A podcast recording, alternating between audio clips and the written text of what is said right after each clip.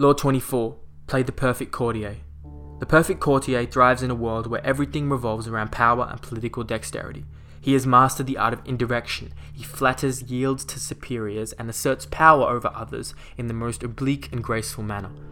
Learn and apply the laws of courtiership, and there will be no limit to how far you can rise in the court. So, we don't have courtiers anymore today, but a courtier was someone who lived in royalty and who was usually an advisor or companion to someone with a lot of power, such as a king or queen. But to be a courtier was quite a dangerous game because usually blame was placed on these on these people quite often, and they were made to walk some type of like a tightrope, having to please but not please too much, obey but somehow distinguish themselves from other courtiers, while never distinguishing yourself too far to make somebody a ruler insecure. It's a very it's a very dangerous game, but there is much a lot to be learned from these individuals. They are like magicians of appearance, of the magicians of manipulation. Robert says there may be no more Sun Kings, but there are still plenty of people who believe the sun revolves around them. The royal court may have more or less disappeared, or at least lost its power, but courts and courtiers still exist because power still exists. There is much to be learned from great courtiers, past and present. As I look over this law, I try and think of how I can relate the the stories of these kings and queens and nobility who have lived hundreds of years ago uh, and link the dynamics of power from that to today. And I, I think I think a really good way to do it is like this, okay? So in the modern day, this law is, is perfectly exemplifies a modern day workplace or, or a social group. So your boss acts as the king, your superiors are other nobility, and your colleagues act as other courtiers. So when I read these next 15 laws of court politics, try and think and link how that those dynamics relate to your social group or your workplace. Because trust me, they do. They are very relevant. The laws of court politics. Avoid ostentation. It is never too prudent to prattle on about yourself or call too much attention to your actions. The more you talk about your deeds, the more suspicion you cause. Be careful, ever so careful in trumpeting your own achievements and always talk less about yourself than about other people. Modesty is generally preferable. Now that links to Law 3 and 4, conceal your intentions, always say less than necessary, and Law 1, which is never outshine the master. Your master, if you are in a workplace, is your boss. So that's how that relates. Law 2. Practice nonchalance. Never seem to be working too hard. Your talent must appear to flow naturally, with an ease that makes people take you for a genius. Even when something demands a lot of sweat, make it look effortless. People prefer to not see your blood and toil, which is another form of ostentation.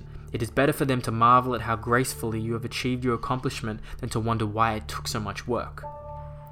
Law 3. Be frugal with flattery. It may seem that your superiors cannot get enough flattery, but too much of even a good thing loses its value. It also stirs up suspicion among your peers.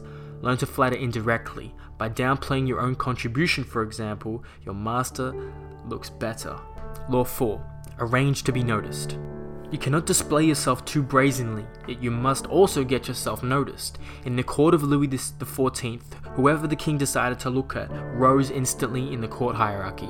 You stand no chance of rising if the ruler does not notice you in the swamp of courtiers, aka the swamp of other employees. Pay attention to your physical appearance then and find a way to create a distinctive, a subtly distinctive style and image. Law 5. Alter your style and language according to the person who you are dealing with. A pseudo belief in equality, the idea that talking and acting the same way with everyone, no matter what their rank, makes you somehow a paragon of civilization. It is a terrible mistake. Those below you will take it as a form of condescension, which it is, and those above you will be offended, although they may not, may not admit it. You must change your style and your way of speaking to suit each person, this is not lying, it is acting, and acting is an art. This is also true from a great variety of cultures found in modern, the modern court. Never assume that your criteria of behavior and judgment are universal. Not only is the inability to adapt to another culture the height of barbarism, it puts you at a disadvantage. I think it's a very, very crucial, important law that so many people neglect.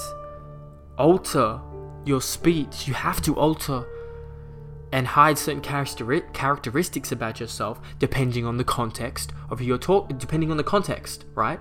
So depending on the demographic of who you're talking to, I'm not going to talk the same way to a 70 year old the same way I'm going to talk to a 30 year old. Now, that's a very obvious example. Yes, we all realize that. But it's the little nuances that we don't realize. It's okay, what type of beliefs does this person hold? Oh, he, oh, she's a, he's a vegan? Oh, okay. I'm to pull back on saying this and maybe say this instead. Or I'm to conceal my intentions and always say less than necessary, law 3 and 4, and not um, reveal this belief I hold about myself. Play to the context of who you're talking to, of where you are, and the demographic of who you're talking to.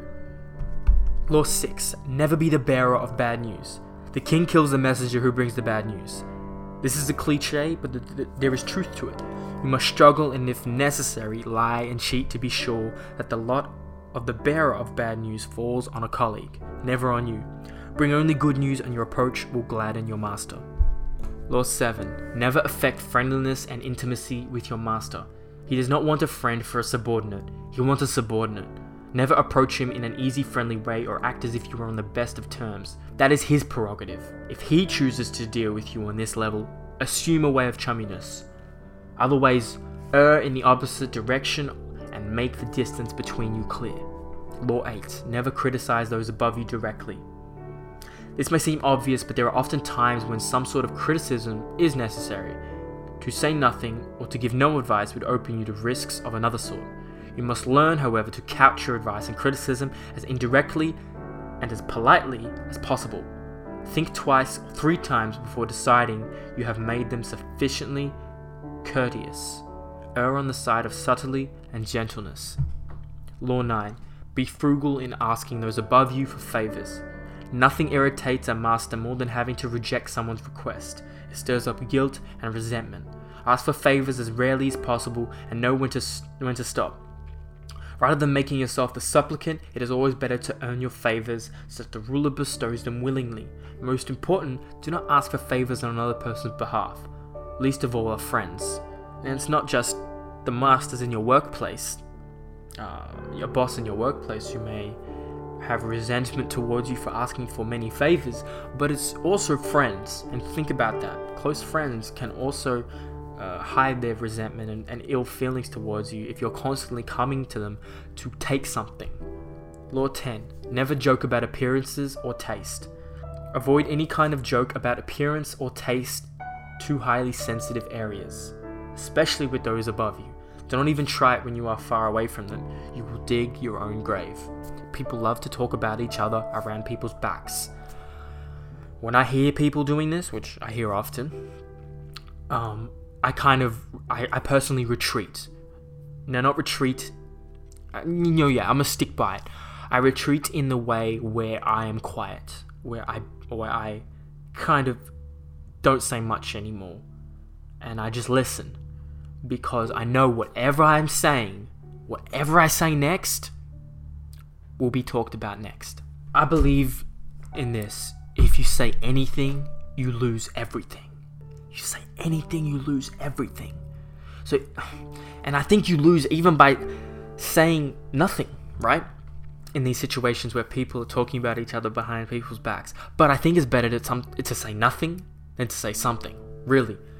Because if you say something, they have more to talk about with right there. They have more to grab onto and manipulate and take out of context, which happens very often. If I say nothing, if we say nothing, then they have nothing to take. All they have is rumors. All they have is their preconceived notions, right? Which they have created on their own. Law 11 Do not be the court cynic. Express admiration for the good work of others. If you constantly criticize your equals or subordinates, some of that criticism will rub off on you, hovering over you like a grey cloud. That's exactly what I was trying to say. Do not constantly criticize your equals or subordinates. By expressing modest admiration for other people's achievements, you paradoxically call attention to your own. The ability to express wonder and amazement and seem like you mean it is a rare and dying talent. but one still greatly valued. Law 12. Be self observant. You need a mirror for your actions. This can sometimes come from other people telling you what they see in you, but that is not the most trustworthy method. You must be the mirror, training your mirror to try and see yourself as others see you. Are you acting too obsequious? Are you trying too hard to please? Do you seem desperate for attention, giving the impression that you are on the decline? Be observant about yourself, and you will avoid a mountain of blunders. In other words, be self aware. Self awareness is one of the most undervalued skills in human fucking existence. I am so passionate about this idea of self awareness that it has become my most uh, recommended and viewed piece on Medium. And it's become that because I, I believe in it so much. Most people are not self aware to understand their strengths and weaknesses and are not self aware to be able to see from different perspectives. Be self observant. Law 13 Master your emotions. As an actor in a great play, you must learn to cry and laugh on command and when it is appropriate. You must be able to both disguise your anger and frustration and to fake your contentment and agreement. You must be the master of your own face. Call it lying if you like, but if you prefer to not play the game and to always be honest and upfront, do not complain when others call you obnoxious and arrogant. Now, see how this links. Mastering your emotions, being able to disguise anger and frustration, links with altering your style and language according to the person you're dealing with. Go back to it, you'll see what I'm saying. Law 14 Fit the spirit of the times. Wearing the fashions of 10 years ago is ludicrous unless you enjoy the role of court jester. Your spirit and way of thinking must keep up with the times, even if the times offend your sensibilities. Be too forward thinking, however, and no one will understand you. It is never a good idea to stand out too much in this area. You are best off at least being able to mimic the spirit of the times. I believe this little law can be reversed is if you're in a creative field, if you're in the arts, if you're in fashion and clothing, where I think being too forward thinking can be to your advantage. So manipulate it within the context of your faculties of the lane you're in. Law 15 Be a source of pleasure. Charm and the promise of delight will draw us like moths to a flame. Make yourself the flame and you will rise to the top. Since life is otherwise so full of unpleasantness and pleasure, so scarce, you will be indispensable as food and drink food and drink for other people. That's what he means. Food and drink for other people to suck on and to take. You have to be the source of this light. People will gravitate towards you. This may seem obvious, but what is obvious is often ignored or unappreciated. There are degrees to this. Not everyone can play the role of favorite, for not everyone is blessed with charm and wit, but we can all control our unpleasant qualities and obscure them when necessary we can all control our unpleasant qualities and obscure them when necessary. I had to say that again. Now, I think this, this quote ties this all in very well, and why this is all very important. A man who knows the court is the master of his gestures, of his eyes, of his face. He is profound and penetrable. He dissimulates bad officers, smiles at his enemies, controls his irritation, disguises his passions, bellies his heart, speaks and acts against his feelings. Jean de la Bruyere, Law 24, Play the Perfect Courtier, Part 2. Scenes of court life, exemplary deeds and fatal mistakes. Scene 1. Alexander the Great, conqueror of the Mediterranean basin and the Middle East through to India, had the great Aristotle as his tutor and mentor, and throughout his short life he remained devoted to philosophy and his master teaching. Alexander once complained to Aristotle that during his long campaigns he had no one with whom he could discuss philosophical matters. Aristotle responded by suggesting that he take Callisthenes, a former pupil of Aristotle's and a promising philosopher in his own right, along on the next campaign. Aristotle had schooled Callisthenes in the skills of being a courtier, but the young man secretly scoffed at them. He believed in pure philosophy, in unadorned words, in speaking the naked truth. If Alexander loved learning so much, Callisthenes thought he could not object to one who spoke his mind. During one of Alexander's major campaigns, Callisthenes spoke his mind one too many times, and Alexander had put him to death. Interpretation In courts, honesty is a fool's game. Never be so self absorbed as to believe that the master is interested in your criticisms of him, no matter how accurate they are. Now think back to the last video, part 1 of Law 24. How can that link to the last laws I was talking about in that video? Well, I'll tell you right now what law, some of the laws that Calistines broke.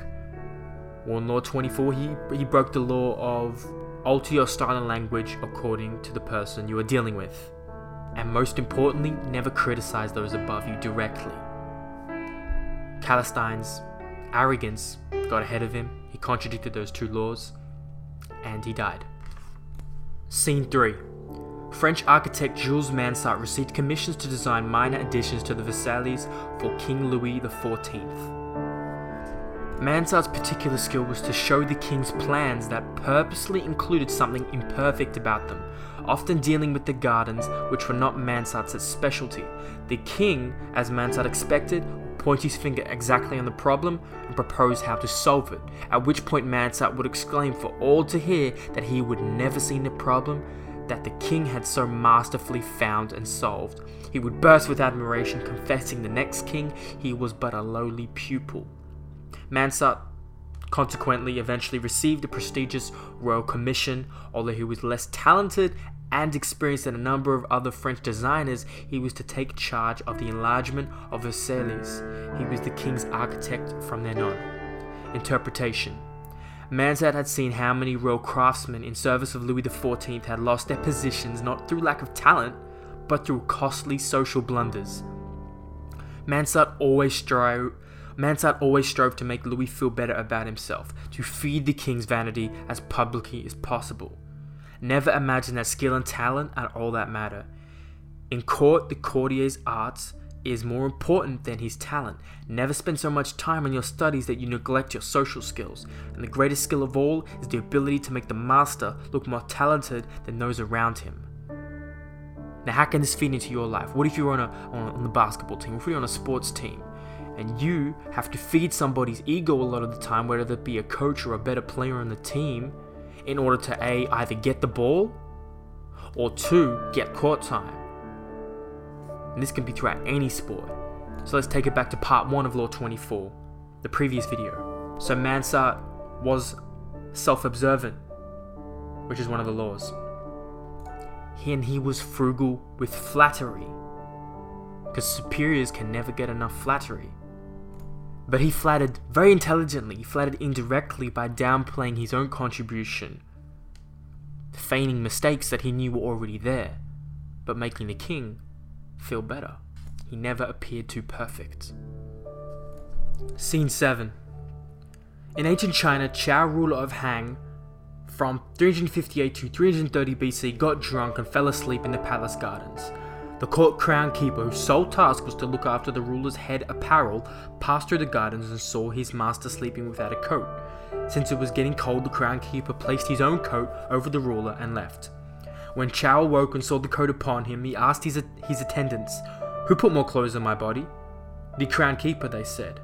The ruler immediately called for his official coat keeper and had him punished for neglecting his duties. He also called for the crown keeper, whom he had beheaded. Interpretation Do not overstep your bounds. Do what you are assigned to do to the best of your abilities and never do more. To think that by doing more you are doing better is a common blunder. It is never good to seem to be trying too hard. It is as if you are covering up some deficiency. Fulfilling a task that has not been asked of you just makes people suspicious. If you are a crown keeper, be a crown keeper. Save your excess energy for when you are not in the court. I put a little note here when I first read this apply to specific contexts. And that is exactly what you need to do. So, the, a context where you would want to execute that is maybe with a jealous superior who is afraid of someone taking his position. Maybe it's best not to do more. But then, where I disagree with this um, is if you're providing a service, a, some type of customer service to people. Okay, or you're running a business, right? And you're providing a providing a, a goods or service.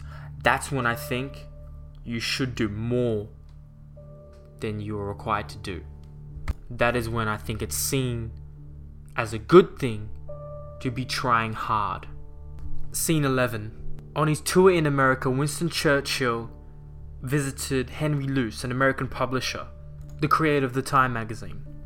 Luce kept one of Churchill's landscapes paintings hanging in his private office. The publisher remarked to Churchill, It's a good picture, but I think it needs something in the foreground, a sheep perhaps. Churchill's secretary the next day called the publisher and asked to have the painting sent to England. Luce was mortified that he had perhaps offended the former Prime Minister. A few days later, the painting was shipped back and slightly altered. A single sheep now grazed peacefully in the foreground. Interpretation. Now, Churchill was a very powerful man, but so was Luce. So they were on similar levels at the time. It is unwise to insult or offend the taste of people of power, even if they are below or equal to you. If a man like Churchill can swallow the criticism of a man like Luce, he proves himself a courtier without peer. Perhaps his correction of the painting implied a certain condescension as well, but he did so so subtly that Luce did not perceive any slight. Imitate Churchill, put in the sheep. It is always beneficial to play the obliging courtier, even when you are not serving the master. So Churchill left his ego at the door. That's what he did. He did not blow up in anger, as many old kings may have, because he was more mature than that. He was more self aware. He was more intelligent. Courtiers are like magicians. They deceptively play with appearances, only letting those around them see what they want to see. With so much deception and manipulation afoot, it is essential to keep people from seeing your tricks and glimpsing your sleight of hand. Never risk being caught in your maneuvers. Never let people see your devices. If that happens, you instantly pass in people's perceptions from a courtier of great manners to a loathsome rogue. It is a delicate game you play. Apply the utmost attention to covering your tracks and never let your master unmask you. Law 24. Play the perfect courtier, Part 2.